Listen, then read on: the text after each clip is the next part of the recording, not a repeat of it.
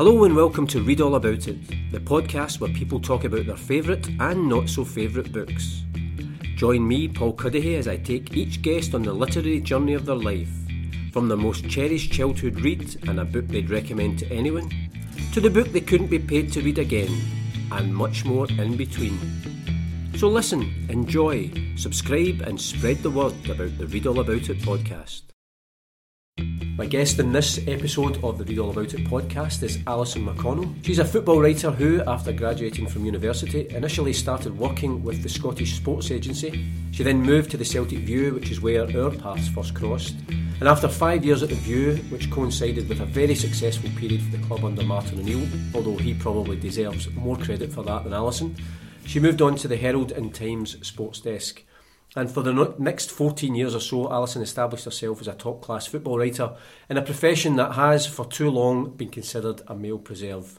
Now, having made the move to freelance journalism, Alison continues to write and comment on all things football across a whole range of publications and media platforms. Alison, welcome to the Read All About It podcast. Delighted to be here. Now, I mentioned we'll, obviously go on and talk about books, and uh, when you sent me a list of book choices, I, I, can tell people that you have and continue to agonise over your book choices. I do. I, do. I, I think. Uh, it's like anything I find that, that asks me to make a list that sort of gives rise to a particular panic. I think I'm not a fan of lists. Uh, in fact, I actually remember. I apologise. I remember discussing that with you over a Nick Hornby book, and I was saying every every Nick Hornby book seems to be focused on a list. Because high fidelity is all about that. Yeah, absolutely. Yeah. Well, we'll go into your choices, your many, your many choices My many shortly. Choices. I mentioned, obviously, I've known you for a long time. You've been working in, in football journalism for a long time, and it has been over the years. It's certainly still male dominated, and has that been difficult for you in order to establish yourself, or do you feel extra pressure in terms of having to prove yourself? Because you know sometimes people still have this kind of really old-fashioned attitude about women in football. Thankfully, that's kind of on the wane.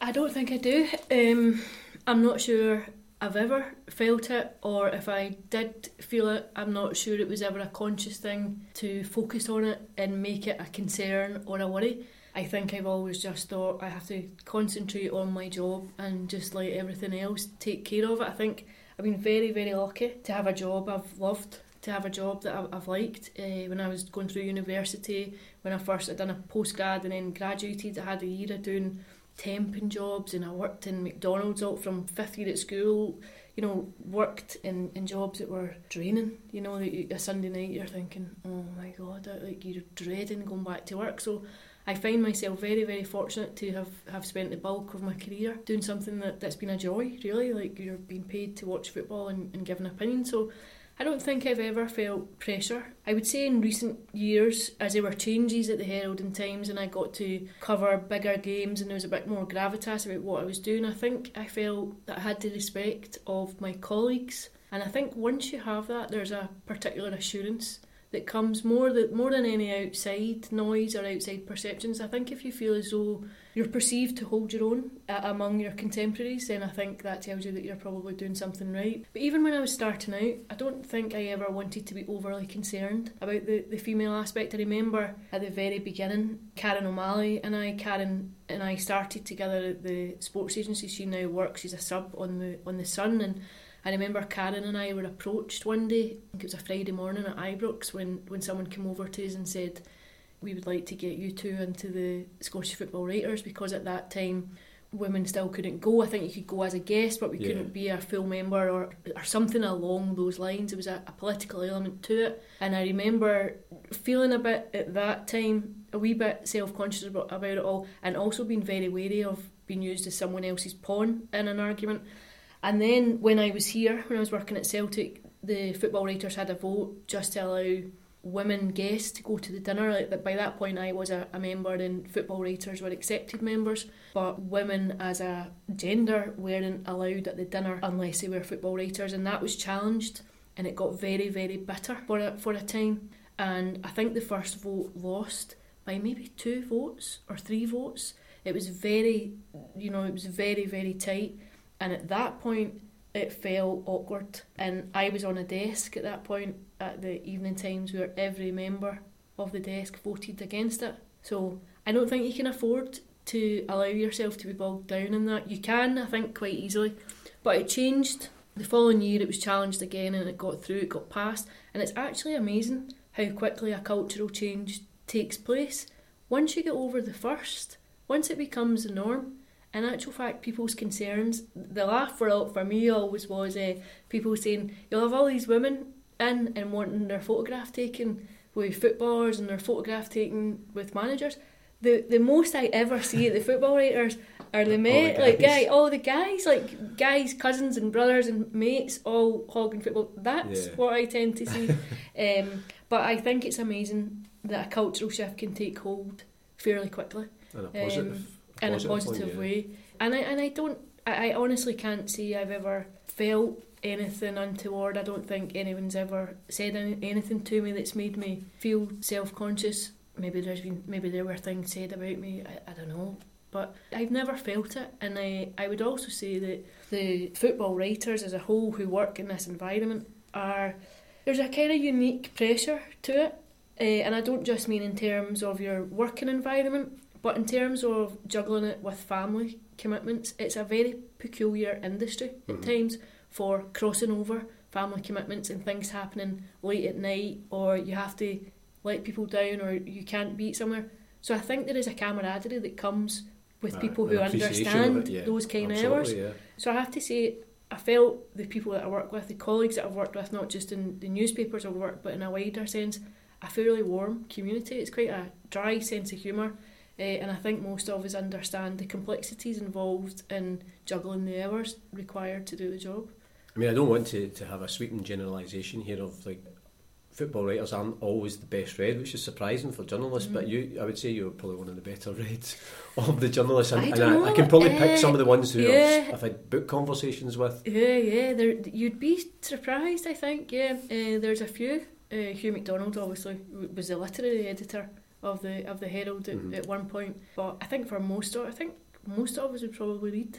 Maybe not to the same extent and the same degree. I mean, Hugh McDonald's probably the yeah. toy in amongst us. Uh, I wouldn't be compare myself there. But books for me have been a have been a constant all through my life. Books have been a constant from my earliest memories uh, and to now. I, I can't imagine not having a book. Yeah. I can't imagine. I always have a book in my bag always have a book at my bedside table, always have a book in the car just in case I'm stuck somewhere and I need something to read.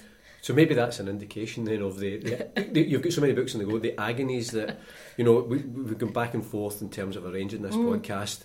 And when I, I, did get your choice, and I know even as we speak, there's probably other titles oh, running through. So if we start with the the first question, which is a favourite book from your childhood.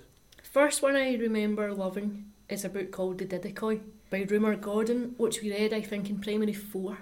And I remember we were reading a, a chapter every afternoon. The teacher would, would read it out to us yeah. in class. You'd all mm. sit down, the teacher reads a chapter. And I remember just having to go and get this book out of the library because I just I couldn't bear to have to wait and, and running through it. And it, it, it's just, it's funny, it's you're going back to 1984, 1985 so you're going back a, a considerable distance, 35 years or whatever, and um, so many of the references in that book remain prevalent today. It's about a, a girl who comes from the travelling community into this really small, close knit English community, being the outsider, you know, just feeling like the outsider, not just in because you know you're not a part of, uh, you know, a, a 2.2 family, but just really small details that, that mark you out as different. And I loved it. I absolutely adored it. I actually can still remember drawing the caravan. We had to draw this caravan that Kizzy lived in and I actually can still remember what, what it looked like and all the detail of it. I, I think that would be the first book I remember being entranced by and I reread it. And actually when I was when I had Eva who's my eldest I bought it so that uh, I could give her it because I was actually going to ask you that, given you know the fact it was obviously such a made such an indelible mark in you yeah. as a child. As your kids have got to that age, have you encouraged them to read it, or have you read it to them, or have you wanted them to kind of have that same love for it that you did? They did. I gave it to. I bought it when Eva. I think Eva was. I think actually my husband bought it for me for Eva when Eva was born, and I don't think she ever took to it the way that I did. However, if we move on, Charlotte's Web is another one. Mm-hmm. Again, I remember reading an excerpt from Charlotte's Web in a comprehension in primary school. You know, you used to have a small passage and then you'd have six questions. Yeah. And I remember thinking, I- I've got to read that. Like going to the library and thinking, I've got to get this book out. And uh, I read Charlotte's Web to Eva. And I think I traumatised both of us reading Charlotte's Web to Eva. We were both inconsolable at, at the end. And uh, I have not watched ET. Like so, uh, but yeah, I think I think you do. I think the great thing about books is you always want to share it. I think the thing about a book is you if you read it and you're enthused by it, you're desperate for someone to read it so you've got that to talk about. Because I'm always Eh. curious about, as a parent, 'cause I've, I've, I've told the story on this podcast before about my, my three who are all adults now.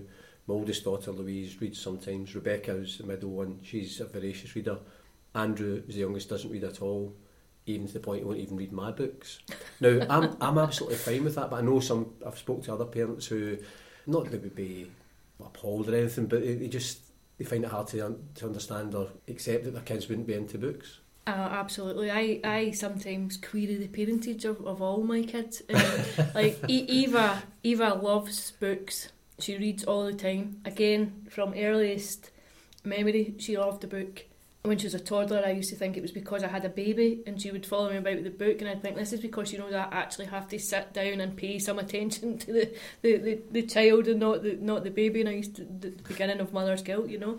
But she, from the minute that she could read, from going to school, she always read. And it's funny, she's a real observer, Eva. She's very quiet and she watches everything. So she loves reading, uh, she loves writing, she's very creative, very arty, but hates sport, hates all kinds of sport.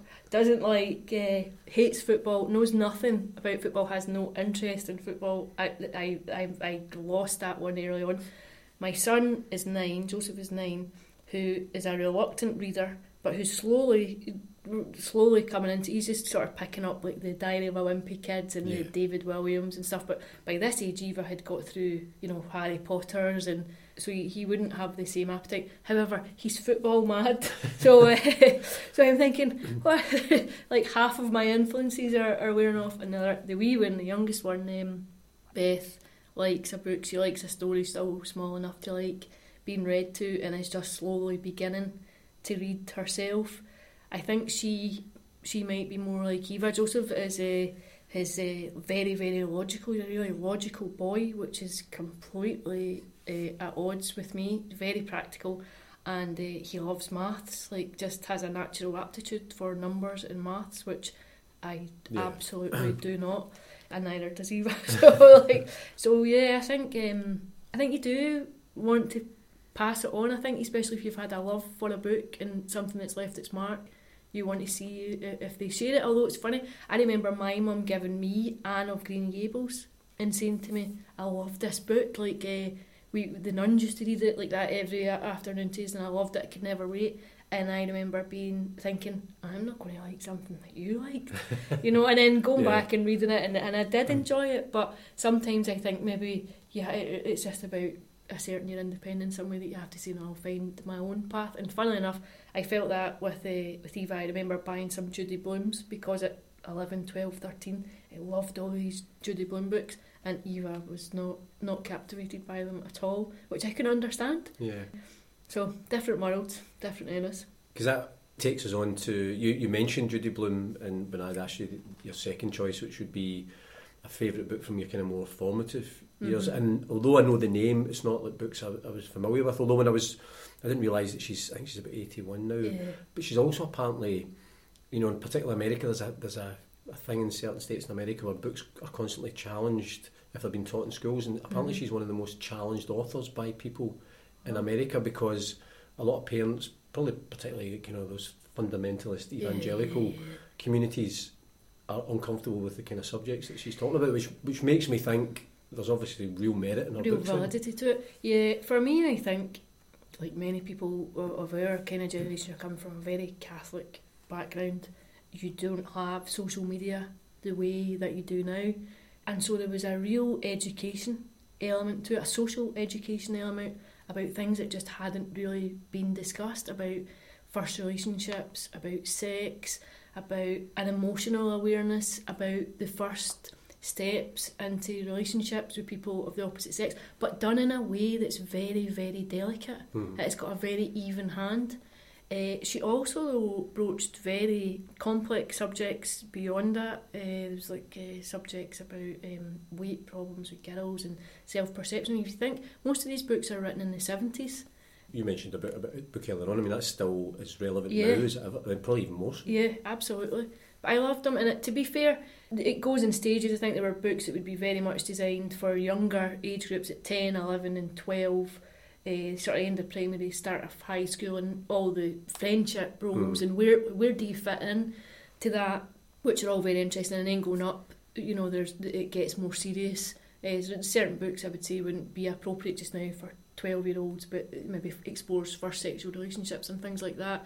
But it wasn't things that we were discussing. Yeah. You know, it's not things that you're sitting down and discussing. Whereas I think now we'd all be fairly open about that, even with your kids. Like you're talking about, I think culturally we've all changed a bit. Uh, I think in school they talk about much more things, whereas these were that it opened my eyes to things that had never been really discussed with anyone at all.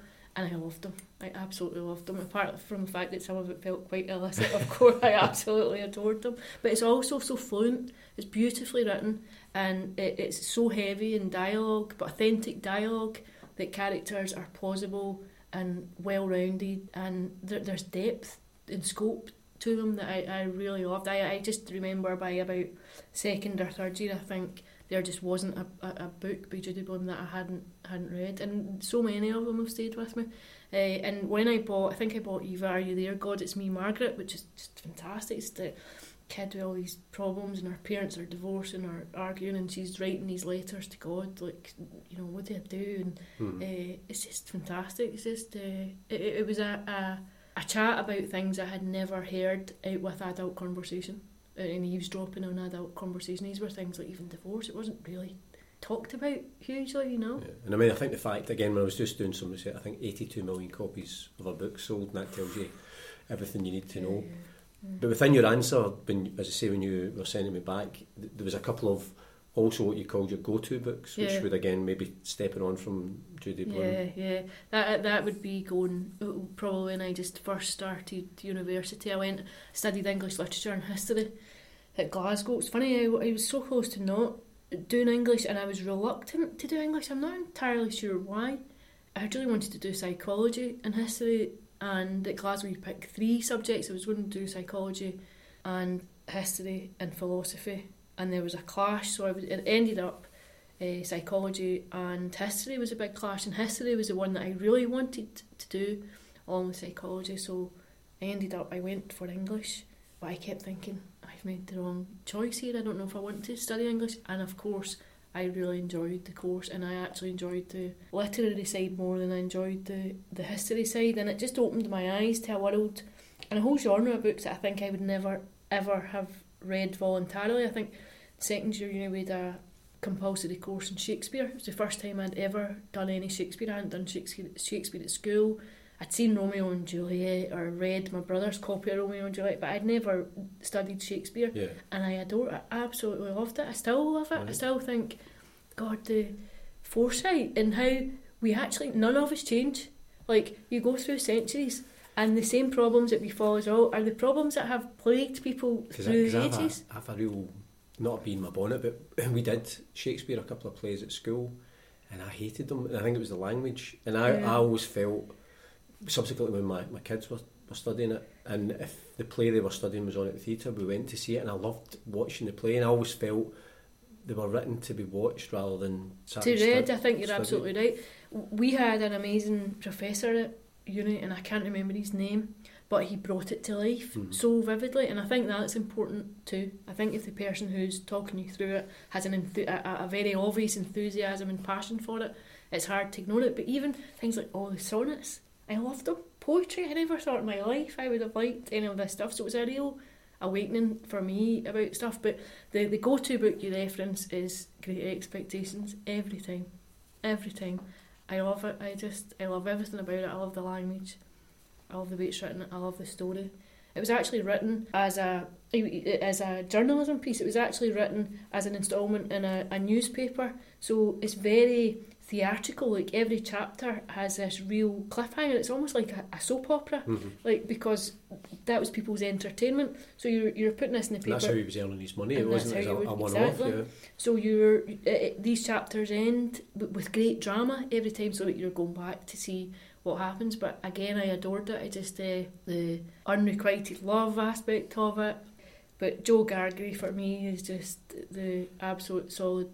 The, the man you want your the man, the man that you want them to be. You know, Because I always feel with, with Dickens, like, again, a lot of maybe what would be considered classic literature, and, and sometimes it can be a bit seem a bit off-putting. But Yeah. actually, once you actually, particularly, I think somebody like Charles Dickens, as you Yeah. say, that kind of storytelling element. Once you're in the books, they're Yeah. absolutely Oh, brilliant. I think if, if you can get over your own prejudice about it. When I was at school, I had read Hard Times for my RPR, I think, and uh, I hadn't hugely enjoyed it, but I enjoyed it more as I went into it. I enjoyed it more as I wrote my stuff, and I had a, a greater understanding of it. I enjoyed it more. So when we came to, to university and we were given this great expectations, I was. But I always remember coming home on the subway and starting to read it on the subway and just thinking, I, I just couldn't put it down. Could not put it down. It's just. To be uh, fair, you'd just be going around in a circle. loved it, absolutely adored it, and I, I don't know when the last time was I read it now, but it's a book that I go back to every now, even just to read some of it, even just to go in, and I love the start of it, absolutely love the beginning of it, and, and Pip and his, uh, you know, I think we've all felt like that at some point in our life, you know, like out of kilter in a social situation, and you're feeling clumsy and. Your language feels off. I think everyone can identify with that at some point in your life. Because it was interesting, the other book that you mentioned uh, was Crime and Punishment, hmm and I, I think it took me about four or five attempts to read it, and I kept get stalling at the same bit. And I, I don't know if it was just, you know, particularly, you know, with the Russian names, there was like yeah. the same character had about four different derivatives of the name. Eventually, I managed to push through, and I know I knew a couple of people who absolutely loved the book, and, and I thought, right, well, I'm going to eventually get it. And I got to the end, I went, oh, that's it. I, I was uh, underwhelmed. I had this uh, sort of purple, black, and purple copy of Crime and Punishment. Was a second-hand copy given to me by someone else with this tiny print, uh, and it was really quite light. So I went on a girls' holiday. I think I was maybe seventeen or 18, 19, somewhere around that kind of age. And uh, I always took book, I always took a pile of books. I'll take that 'cause it's really light, can get it in our hand luggage and stuff. And I remember somebody round the pool saying to me, what, what are you reading? and just being aware of what an arse I have looked like, you know, like sitting reading Crime and Punishment. But uh, it made quite an impression and I enjoyed it. But my other one, the one that I really love again, is uh, Far From the Madding Crowd. Uh, by Thomas Hardy. I love Thomas Hardy. The first Thomas Hardy I read was Tess. I'm sure every I'm sure we've all covered Tess at some point in, in high school or whatever. And I, I, I loved Tess. Once I into it, it took me forever. Like maybe like having to get past the languages. I think I might have been about fifteen or sixteen. Having to get past the language initially and open your mind to it a bit. But I loved the story of Tess. And then when I read Far From the Madding Crowd, it just it blew me away. Absolutely blew me away. Uh, and I still go back. I still think Gabriel Oak. I think I still have a fancy for Gabriel Oak. Well, I, I have to say that you know on the back of these podcasts, I'm going to have to. I've never read any Thomas Hardy, and that, you're about the second or third person who oh has really?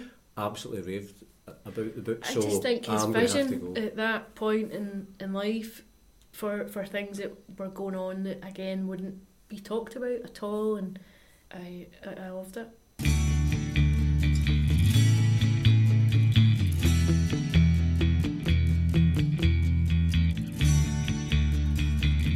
Well, you are listening to the Read All About It podcast with me, Paul Cuddihy, my guest in this episode, the football writer Alison McConnell. Alison, we are on to your third choice, and that is a book that you would recommend to anyone. And again, there's uh, well, to be fair, you actually gave me rather than specific books, there was certain authors Yeah, that you you suggested. I think there are certain authors that would be ubiquitous. I love uh, now over the last ten years or so, maybe more. I read a lot of crime fiction. I love crime fiction, partly because I think it's fast. Uh, it's really fast paced. I don't have a huge amount of time now. I'm not sure I would have the time, for example, to sit down and get through tests because it's my life feels so stop start. By the time you get an hour at night, I'm falling asleep. So I think certain books you need a a holiday or you need a run at it. Yeah, Uh, you, you need to get yeah. into it to to really immerse yourself in the book. So I've I've read loads of crime fiction. I think because it's relatively easy to read and I and I enjoy it. I love it. But I think in that respect, there are certain authors that just have a universal appeal. So I love Anne Tyler. You, I think, were the first person to direct me towards Anne Tyler. I think uh, our novels are all set in Baltimore. They they seem to be about nothing and about everything simultaneously, but delivered in a very fluent and accessible way. Uh, again, not, it's not seamless and lives aren't perfect. It, it just seems to bring in the fractured element of families so often. Do you know, I, I the first time I read Anne Tyler, it was on the back of, I think I'd read a Roddy Doyle interview, because at the time I loved Roddy Doyle books, Yeah. and he cited her as one of his influences, one of those people that he thought, if I could write Yeah, even half as well as Anne Tyler, and I thought, well, yeah. like, well, if I like him, and then as soon as I started reading, I can't remember which, I think it may have been Breathing Lessons was the first Mhm. one, and I was totally blown away, and I just thought, she's her writing's just perfect. Yeah, oh, it's excellent, and it's, it has i think, like all great practitioners of their art, whether it's a footballer or, or an author, I think it looks effortless. Hmm. It looks so easy to do, uh, which should be an indicator of uh, of someone's talent. I think when when something reads yeah. like that, you know uh, how difficult it is to do that. That's a, that's a talent. It's a genuine gift. Fun enough, Roddy Doyle would be another one that I would Yeah. read to get in. If, pr- actually, Paddy Clarke, ha might have made it into my formative list. I think I read Paddy Clarke maybe when I was about 17 or 18. That is a Uh, brilliant book. Paddy Clarke is, is beautiful. It's just so so lovely. It's actually um, got an ending that takes your breath away. Yeah, Once you find out why it's why, why the title's Yeah. is called Paddy Clarke. Yeah, yeah. ha, ha. and the Barrytown trilogy. All I loved all those books. I probably read the Barrytown trilogy the same holiday I read the Crime and Punishment. You know, like Just to get a wee bit of poolside credibility back. but um, yeah, loved but loved uh, Roddy Doyle. The the other ones that I would say for books I would recommend is Denise Mina. Uh, and I know you and I have spoken about Denise Mina. I feel like I've turned into Denise Mina's stalker because uh, whenever she's there are any events at the Mitchell Library or through Aye Write, a friend and I often go and we, we've been to umpteen of these events you know. I, I would say to people, especially people who aren't used to going to book events, if if you get a chance to go and see Denise, Yeah. go because she's brilliantly entertaining. And so warm, just well, when my daughter Rebecca was at Strathclyde Junior, I think it was first or second year, she was studying some English at the time, and Denise was appearing, and I said to Rebecca, "Go along and see her because she's brilliant. She's really entertaining." And she went along and she really loved it. But she said there was only like about a dozen people there. And I thought, there's all these, I don't know how many students are studying Yeah, English, yeah, yeah. and you've got this brilliant Oh, Scottish writer who's just brilliantly entertaining Excellent. and on their doorstep. Yeah, uh, the Garnet Hill trilogy. I think I, I actually couldn't. I've enjoyed all of her books. I loved the Garnet Hill tri- trilogy. Uh, the Paddy Meehan series at the beginnings of it, I, I thoroughly enjoyed, and I think again it's just so accessible and easy to read. I think I would definitely recommend if someone said to me, I- "I'm just looking for something to pick up that I know is going to take me immediately. Uh, I don't have to." bear with it and I don't Mhm. need any patience just I think Denise Mina would definitely be among my recommendations for them. Because the other one you mentioned was Don Winslow, and the book, the first one of his that I read was The Power of the Dog, Mm. and it was through one of my colleagues at Celtic, Tony Conley, and I think we'd all had a conversation one day in one of the, the press boxes about Don Winslow, and he'd given me the book, and you know sometimes you see a book and it's a big doorstopper, and you could be kind of intimidated by it. As soon as you read it, it, it just uh, it was one of those books that you cannot put down. It's absolutely I, I think. The Power of the Dog actually might have been the first Don Winslow that I read too. Uh, someone gave me Don Winslow now. I'm not sure who it was. I think it would either be Ewan Graham or Hugh. Gave me a loan or, or, or recommended it to me, and I think The Power of the Dog was the first one I read too, and, and I loved it.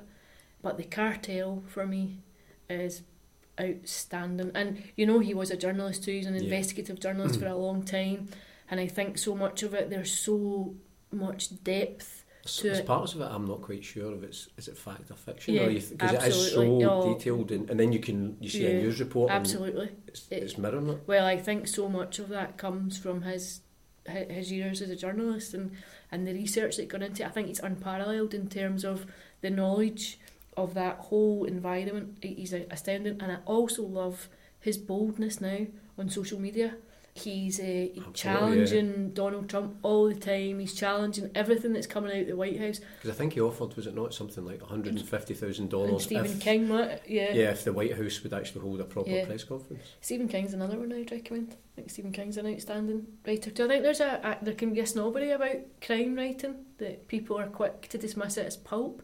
I think it's very unfair. Well, do you know what's really interesting? Because I think you're absolutely right. And I spoke to Willy Maley, Professor Willy Maley at Glasgow Uni for this podcast, and he's a big Stephen King fan. He even did supervise a PhD on Stephen. King. But also, the, I think the 2020 Booker Prize, Lee Child is among Uh, the judges, which is really an interesting departure because crime books don't get considered Yeah. in the same vein. And actually, you've, you, you've, as you say, you do a lot of crime, crime books. There's a lot of top quality writing within excellent, absolutely excellent. Right, I mean, I I would say there, there's no need for a, a line between real literature and, and crime literature. Some of it is exceptional. that. hmm It it really is exceptional. And it's funny though, crime writing att- attracts a huge percentage of female readers. I'm not sure what that's about, but there's a when you turn up at these events, it's nearly always women that are there. It's uh, Do you think some of that's to do because anything I've ever read in terms of uh, readership surveys, women do read more books than men. Yeah, but even for crime, I think it's it, crime fiction's unusual and it's so heavily weighted towards a, a female audience at times, and yet it's not all it's not always reflected in the the character. Nearly all the the protagonists are male protagonists, which is another one why Denise Mina is quite different in that she has very powerful female characters too. Uh, Also, it's worth a note, I've not read any of them yet, but Lisa Gray, um, who's a football writer, she's for, football writer for PA, has actually just released a, a, a book, a crime writer's book. I've not had a chance to catch up with it, but the last I heard, it sold something like 150,000 copies. Or, Was that not more. through Amazon and they, you know, they were so impressed with it, they, they, Yeah, they've really they've- pushed it. Yeah, and and- they've done, she's got a free book deal.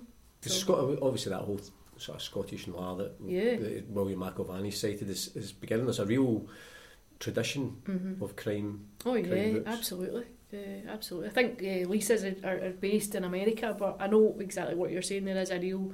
You think of Val McDermid too. Like there, there's a real Ian um, Rankin, Ian Rankin, yeah. obviously, uh, a real clutch of Scottish crime writers. Rankin's another one I would recommend. To, to, See, the list, the list is uh, never ending. it's yeah, it's not. And al- also, Should we do a, an Alison McConnell podcast part two and you can Uh, just choose five completely different? Elmore Leonard. I love Elmore Leonard for the. I think his dialogue is exceptional. It's almost you.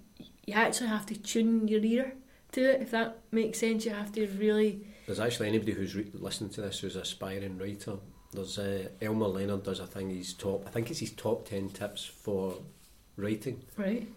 Read them before you want to to because they are so brilliant, so precise, was- and even things like which I think I do now is he said when people talk they said so he said she said they don't you know they don't you your dialogue explains how they express Yeah, it.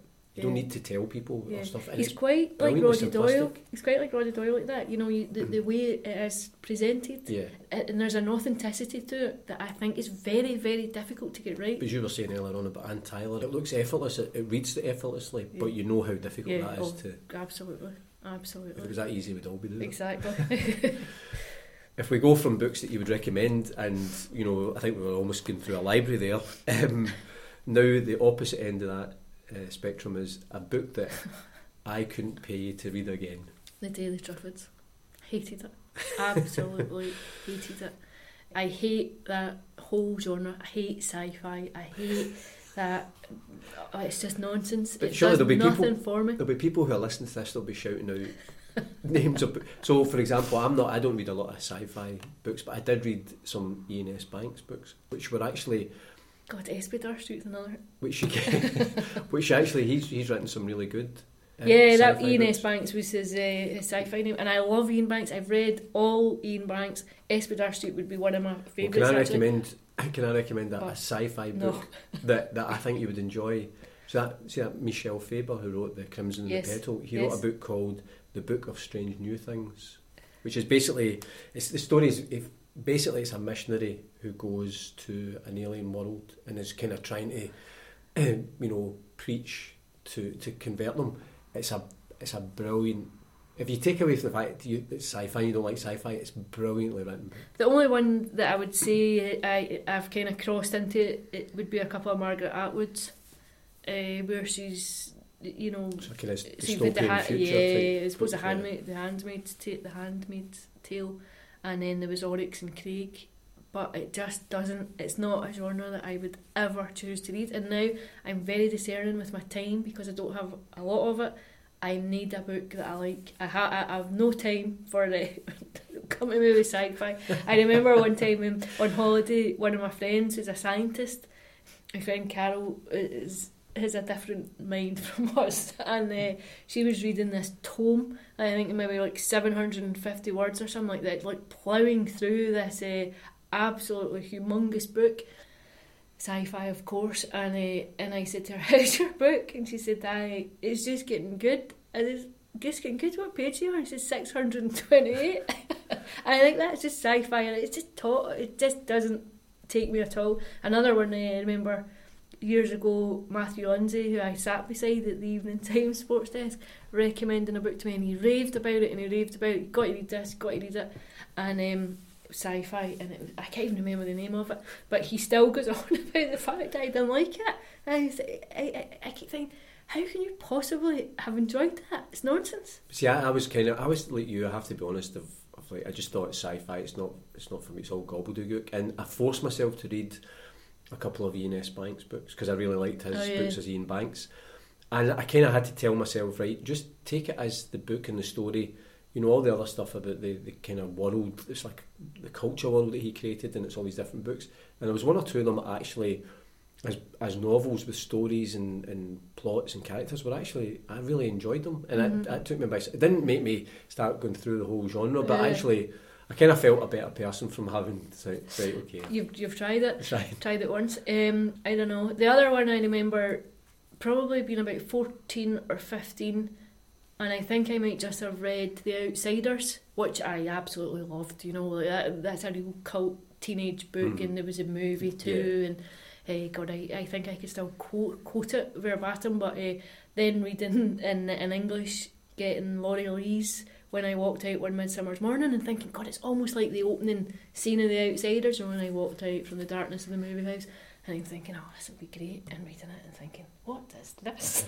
what is this? Well, you know, like. Chris Dolan, who was the very first guest on this podcast, and if he, when he's listening to this, he'll be shouting at you He, because like, he, not only did he love the book, but he effectively kind of recreated that journey wow. uh, to Spain, uh, Busk Brown, Spain, and is, is writing a book based on his journey and on the kind of changing face of Spain, based on, on that book, which he absolutely loved. I do think uh, it was a real immaturity on my part at that age. I suspect if I had to go back and read it again now, I would have a much greater appreciation of it.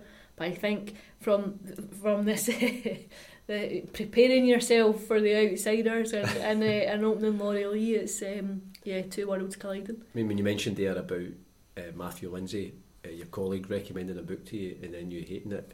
See when people read a recommend he a book to you. wears a grudge about this.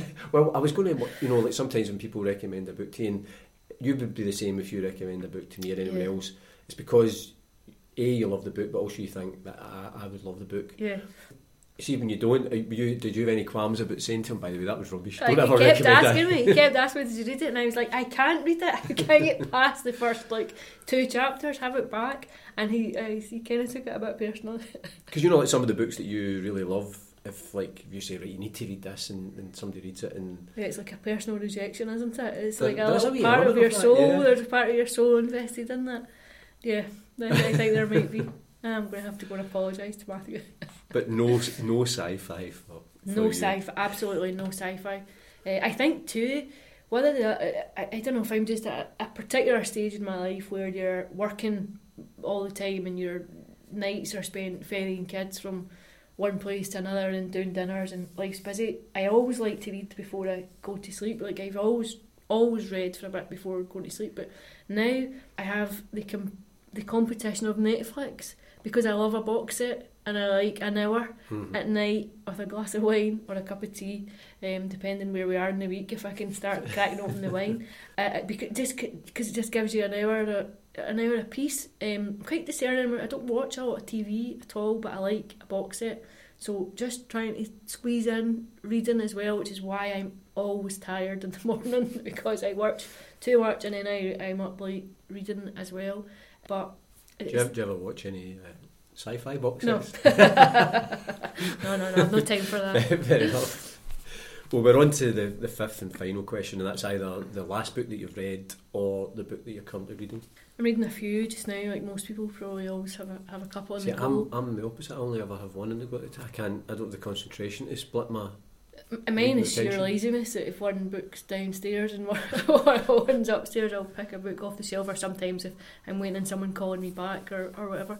But uh, I've recently discovered uh, Laura Lippman, who is just I, I'm not sure where I've been to have missed Laura Lippman, but loving her stuff. And Megan Abbott is another one that I, I've really Is it crime- American, crime? yeah, but fantastically written. And so I've I've just I, I've I've got a whole pile of books that I got for Christmas that I'm working through. But that would be one of them. Another one that I've just got. Uh, my husband bought me at the weekend was a book called The Heart's Invisible Furies, which is uh, set in Ireland. I've only just started it, but uh, it's got a very promising beginning about quite complex subjects too. Because I was glad you mentioned that because I, I read that last year, and when you'd mentioned it, I went back and I always remembered the, the very beginning. So I've, I've actually, if, I'll, I'll read the opening sentence because it Mhm. actually, if, Yeah, if you read this opening sentence and don't want to read the book, Yeah. Well, it's funny. something- This is why I end up reading multiple books. So Friday night, uh, I came in from work, and my husband said, "I bought you, bought you a present," and it was uh, I got some books, and I thought you would like that. And so I basically poured a glass of wine. My husband was taking my son out to football. I thought, just you know what it's like. Open the book, sat down, opened the book, and I read the first sentence, and I never moved for an hour and a half because it just just takes you. Well, I'll, I'll read this opening sentence. This is from The Heart's Invisible Furies by John Boyne. Long before we discovered that he had fathered two children by two different women, one in Drimoleague and one in Clonakilty, Father James Monroe stood in the altar of the Church of Our Lady, Star of the Sea, in the parish of Goleen, West Cork, and denounced my mother as a whore. And I, I remember reading, and that whole scene. Shocking. The first scene is the shocking. scene, it actually, because when you mentioned that, it immediately brought it back to me how Cruel. the- dramatic, the, and the ah. cruelty of it. it's a it's a Eh. beaut I mean absolutely beautiful stunning book. Yeah. Well, my husband had said to me, someone, uh, I think someone he worked with or a friend, someone had recommended it to him, and he said, I think you'll really enjoy this. And I read it Friday night. I read the, the first couple of chapters and just I was blown away by it, which is why I always end up with multiple multiple books on the go. I'm always impre- Eh. I have to be honest. I'm always impressed when people have more than one book in the go because I say I, I I have to just concentrate solely on one. Otherwise, I'll, I'll never finish anything. Yeah, I do. I don't read a lot of. I have to say now, I read pretty much just fiction. I don't read a lot of historical things, which I think I probably should read more of. Uh, so I maybe dip in and out of things like that are non-fiction, which I think I always need a fiction book to go in tandem with. Not that I've been doing much of it of late, I would have to say, but uh, but no, books have been. Uh, I couldn't imagine my life without a book. Well, that takes me on to what would be my f- my final question as we're getting to the end of the podcast. Is obviously books have always been part of your life. You've been a writer for a long, long time. Have you ever thought of of actually, or have you, have you ever had a go at writing fiction yourself? Uh, when I think when I was here before I had the kids, I I done a creative writing class at Glasgow Uni, which I loved. I don't think I've ever thought about it seriously. I don't think I'd ever be good enough. I think as you get older, we all think we've got a book in us, or or or you see aspects of your life is almost like coming through the pages of a book. My family, funnily enough, one of my sister-in-laws is always on at me like, "You should write a book. You should write a book." But I've never, I'd never felt a pull for it. I would have to say. I think maybe I, it's a bit like football. Maybe I'm better being an observer than a participant. But yeah, I, I, I love good writing. Never say never. I love. I I I would never say never. I just can't ever imagine a point in my life where I'll have time to do anything other than than what I do now. And I, I'm a contented reader. I love to read it. It would definitely be one of the ways that I relax and I always have done. I always remember running off the, the school bus at primary school one Friday afternoon, bucketing, absolutely bucketing, and running home because I had a library book in my bag and thinking I just can't wait to just I'm just going to lie on the sofa and read read this book and I still have that feeling. I still I love the feeling of a new book, which is why I have too many. I have uh, every so often. You can never have. You can never have too many books. You can if you live in a small house that you share with four other people. But uh, I love the sense of anticipation and just the, the removal of it. That, that you become become absorbed in someone else's story to the point where your own becomes on hold for a wee while, and I think that's it's such a gift.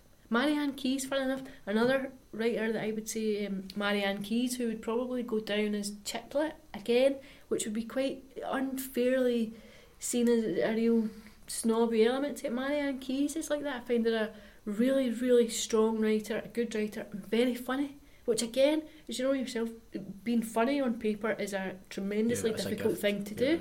Yeah. Uh, I offer books. She's a, it's another author that I would say if I know she has a book coming out, I'll make a point of pre-ordering it or getting it when it comes out. And I love that too, knowing there's a new book coming out. Yeah, and you, and, and you can, you're almost guaranteed quality. Absolutely, yeah. or you know you're going to enjoy it. You know, it's almost like coffee with, with one of your old pals, isn't it? Like you know you're you're going to enjoy it. You're going to go and and just be absorbed in something else. For a while, I felt that actually Denise Mina's last book. I got and kept for going on holiday. We went on holiday at the end of June, and I think for the first three days, I never spoke to anyone.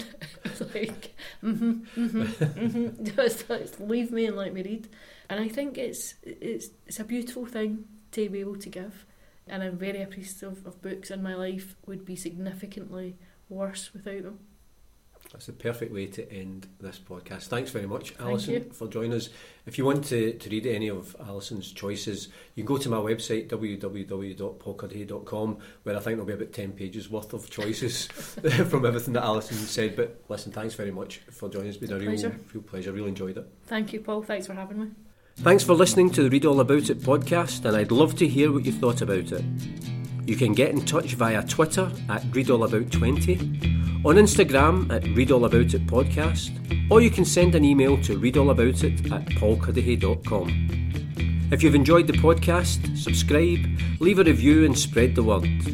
If you haven't enjoyed it, say nothing to anybody. But I do hope you can join me, Paul Cuddihy, next time on the Read All About It podcast. And in the meantime, keep reading.